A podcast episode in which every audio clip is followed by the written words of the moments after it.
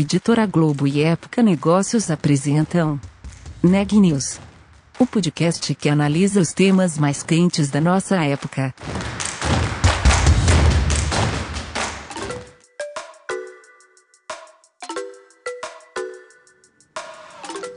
Olá, eu sou Elisa Campos da Época Negócios. Hoje é sexta-feira, dia 26 de junho, e eu estou aqui acompanhada da repórter Sabrina Bezerra.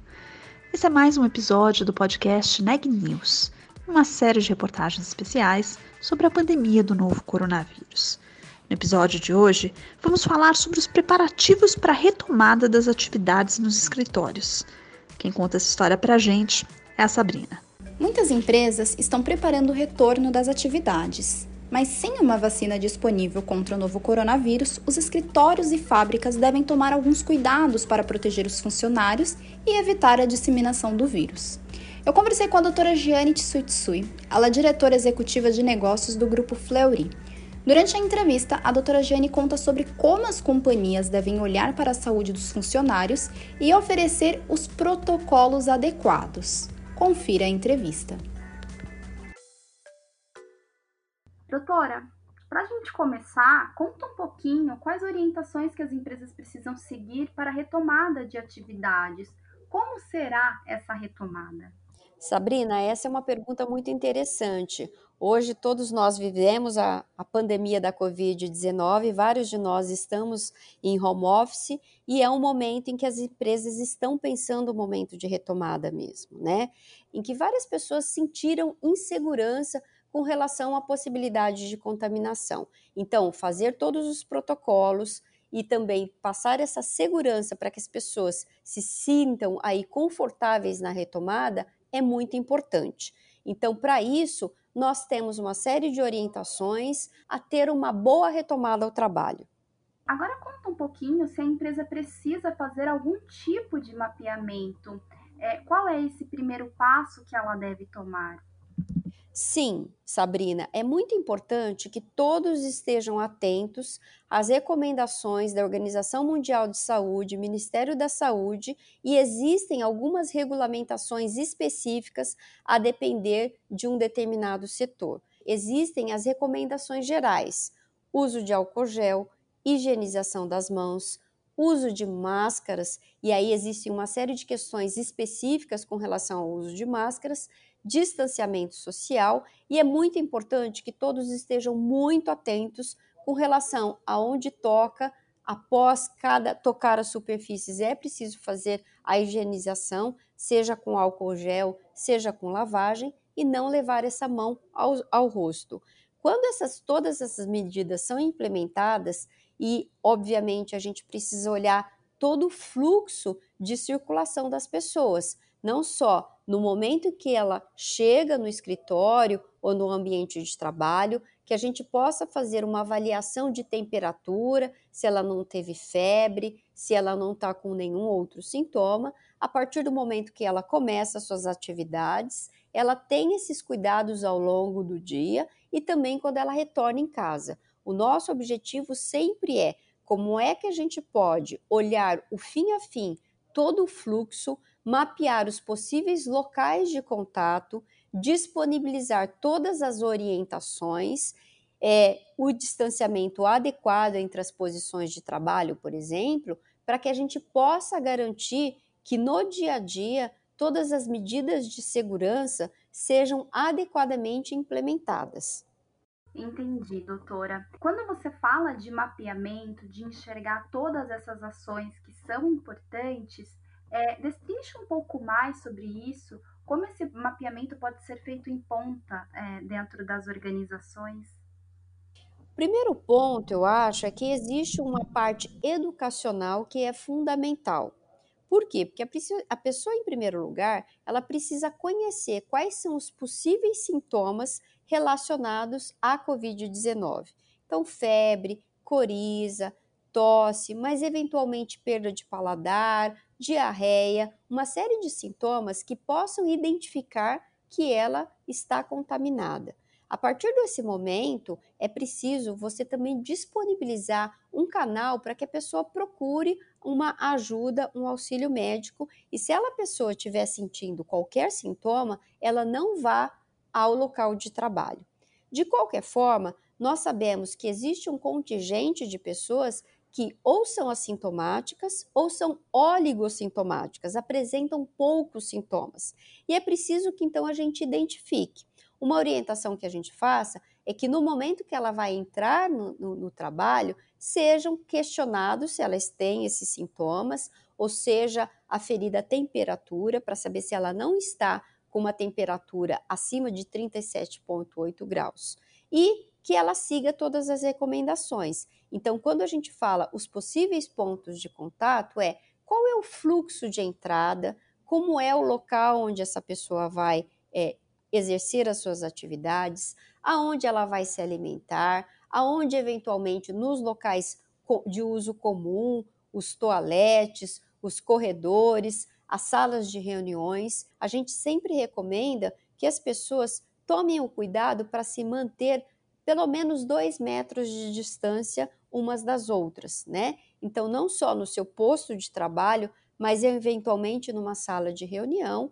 Obviamente, o uso de álcool gel tem que estar disponível em todo local de contato, também nas mesas, nos locais onde essa pessoa vai tocar numa superfície, a orientação com relação a elevadores, ou seja, este mapeamento ambiental, ele é muito importante, não só com relação aos pontos de contato, mas a gente também precisa tomar é, muito cuidado com relação à higienização de ar condicionado, a higienização de ambientes após o término da jornada de trabalho e uma série de outros aspectos que são muito importantes para que a gente tenha essa segurança no trabalho.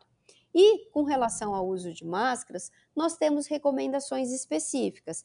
É recomendável que todas as pessoas que estejam em ambiente de trabalho em locais públicos se mantenham com máscara durante todo o tempo, né? É verdade. Você acredita que é importante a empresa identificar os funcionários que fazem parte do grupo de risco? Sim, Sabrina. Hoje nós temos, e é muito importante a gente ressaltar, que todo o conhecimento médico técnico da Covid-19 é recente e todos os dias a gente tem aí novos é, papers, né, falando de novas informações com relação a essa doença, né? É, sim, nós sabemos que existe um grupo de maior vulnerabilidade, que são as pessoas acima de 60 anos e que têm outras comorbidades, que quando a gente olha o percentual de risco, ou seja, se a gente olha a letalidade nos diferentes grupos de pessoas, a gente sabe que existem aquelas de maior risco, né?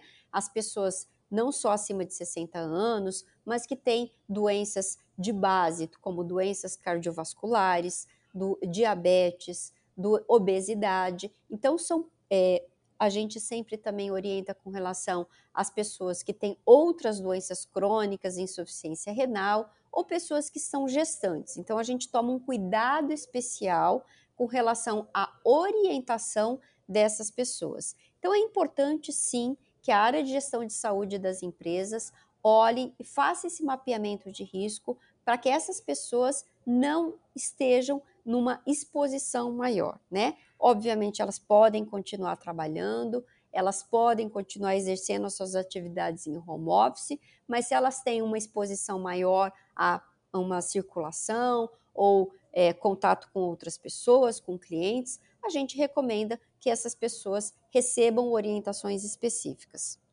E você comentou um pouquinho sobre medir a temperatura do, dos funcionários e os sintomas, mas como a companhia pode monitorar diariamente a saúde de todos os funcionários? Sabrina, eu acho que, como eu falei anteriormente, é muito importante que haja todo o acesso às informações, né? Que haja esta conscientização que, na presença de sintomas, a pessoa tenha um canal, eventualmente para tirar uma dúvida, ou ela procure um atendimento médico para que haja uma orientação adequada com relação a esse determinado sintoma que ela está tendo. Nesse sentido, nós hoje temos outras ferramentas desde a telemedicina ou canais de contato para que esse colaborador receba uma orientação por um profissional de saúde, né? E hoje também existem algumas outras ferramentas para monitorar a saúde das pessoas. Vou te dar exemplos. Existem hoje aplicativos onde, por meio de perguntas simples, o colaborador pode checar se ele todo dia apresentou ou não um sintoma. Se ele apresentou um sintoma, ele já recebe uma orientação com relação a procurar um atendimento para saber se aquilo lá tem a ver ou não com a Covid-19. Existem também outros aplicativos em que você consegue fazer o um mapeamento de contatos, ou seja, ele consegue ver com quantas pessoas você teve contato num determinado período. E por que isso é importante? Porque a partir do momento que você tem a detecção de um caso de infectado pela Covid-19, você deve fazer o isolamento e o rastreamento das pessoas que estiveram em contato com essa determinada pessoa, né? Então, o uso desses aplicativos, eles ajudam, então, a monitorar sintomas e também a monitorar contatos.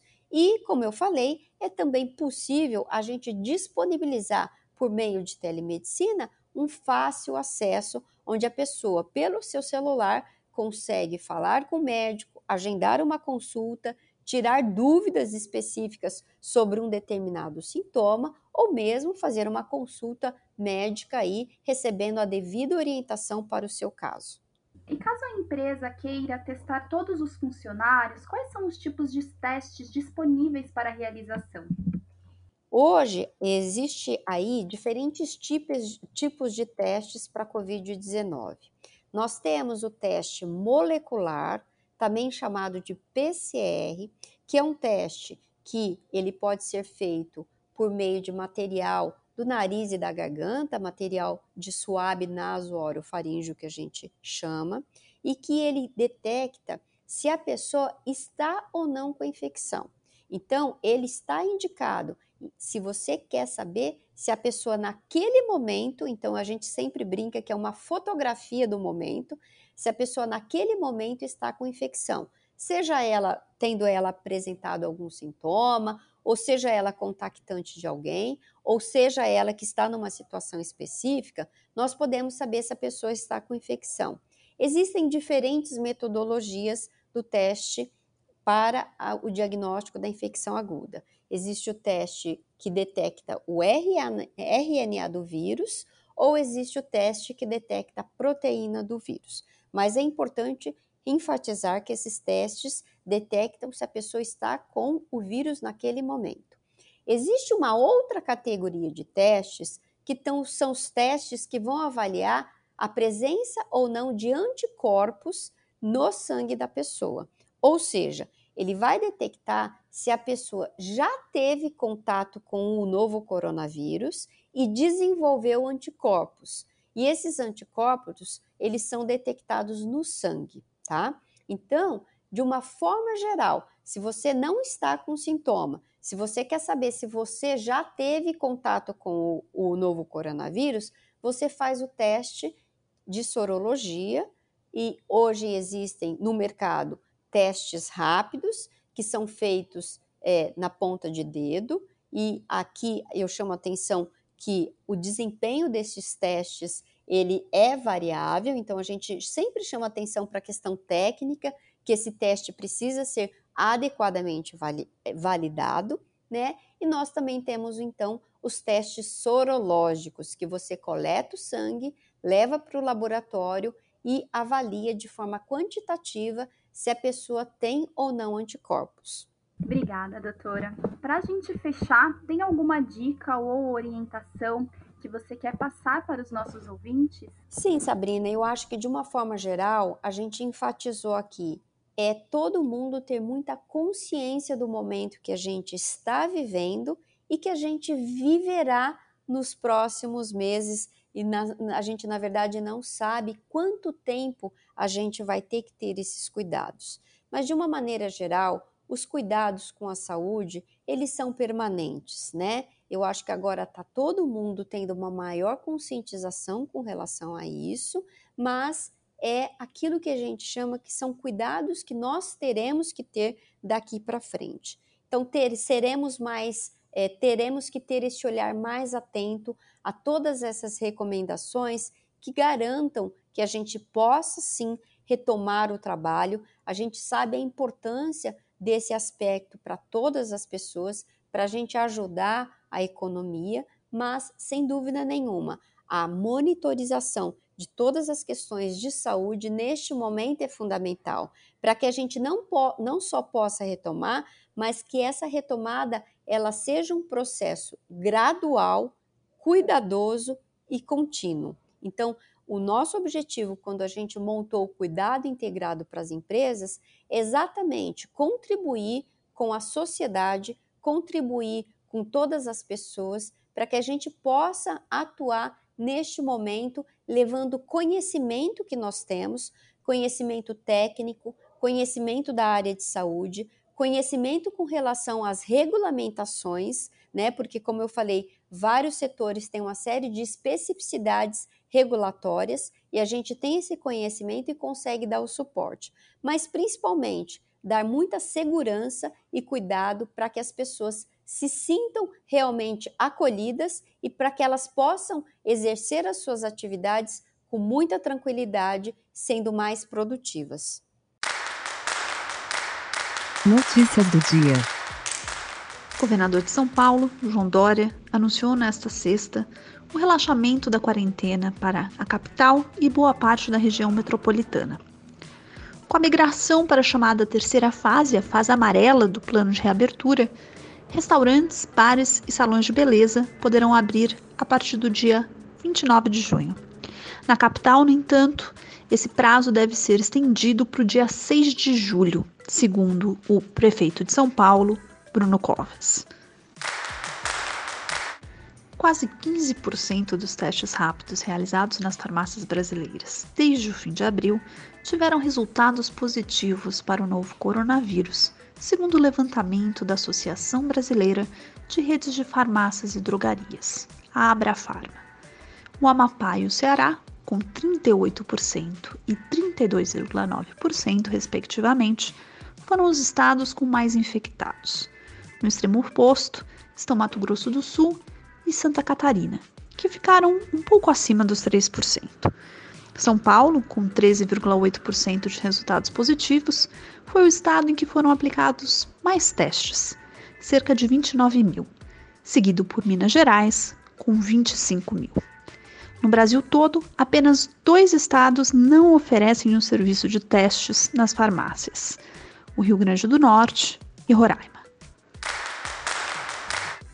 Segundo o último boletim divulgado pelo CONAS, Conselho Nacional dos Secretários de Saúde, o Brasil tem hoje 1.274.974 casos confirmados do novo coronavírus. O país registra 55.961 óbitos, o que dá ao Brasil uma taxa de letalidade de 4,4%.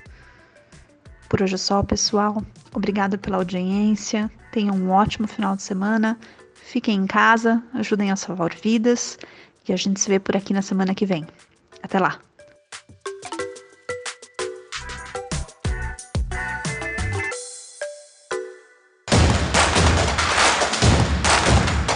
Esse podcast é um oferecimento de Época Negócios. Inspiração para inovar. Não deixe de conferir nossos outros podcasts. Presidente Entrevista Presidente. The Office. E os negócios da nossa época. Ouça, acompanhe, compartilhe. Vamos fazer deste podcast o nosso ponto de encontro.